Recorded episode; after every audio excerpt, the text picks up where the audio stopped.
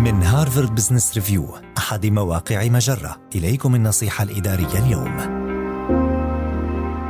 ساعد فريقك قدر الإمكان على تجنب الإلهاء في العمل. تبين الأبحاث أن التواصل المستمر بين أرباب العمل والموظفين ربما يكون غير مثمر عندما يتعلق الأمر بمستويات المشاركة والإنتاجية، ولإيجاد توازن في هذا الأمر يمكن لأرباب العمل البناء على ممارسات معتمدة لرعاية ثقافة رسمية إيجابية. خصص مساحة للموظفين كي يبتعدوا عن العمل والأجهزة لتنشيط قواهم وأفكارهم، سواء وضعت حجرات لغفوات القيلولة مثل شركة جوجل أو حجرات للتأمل مثل شركة سيجنا شجع الموظفين على تحقيق الاستفادة القصوى من فترات استراحتهم من خلال ممارسة عادات إيجابية كتابة المذكرات اليومية أو ممارسة التأمل أو التواصل مع الزملاء. ستزودهم بالطاقة والنشاط طوال اليوم.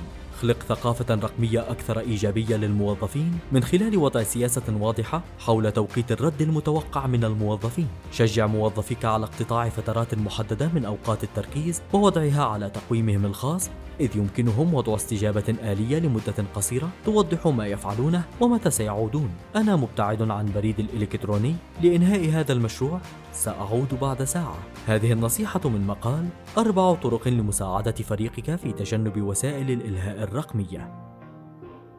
النصيحة الإدارية تأتيكم من هارفارد بزنس ريفيو أحد مواقع مجرة مصدرك الأول لأفضل محتوى عربي على الإنترنت.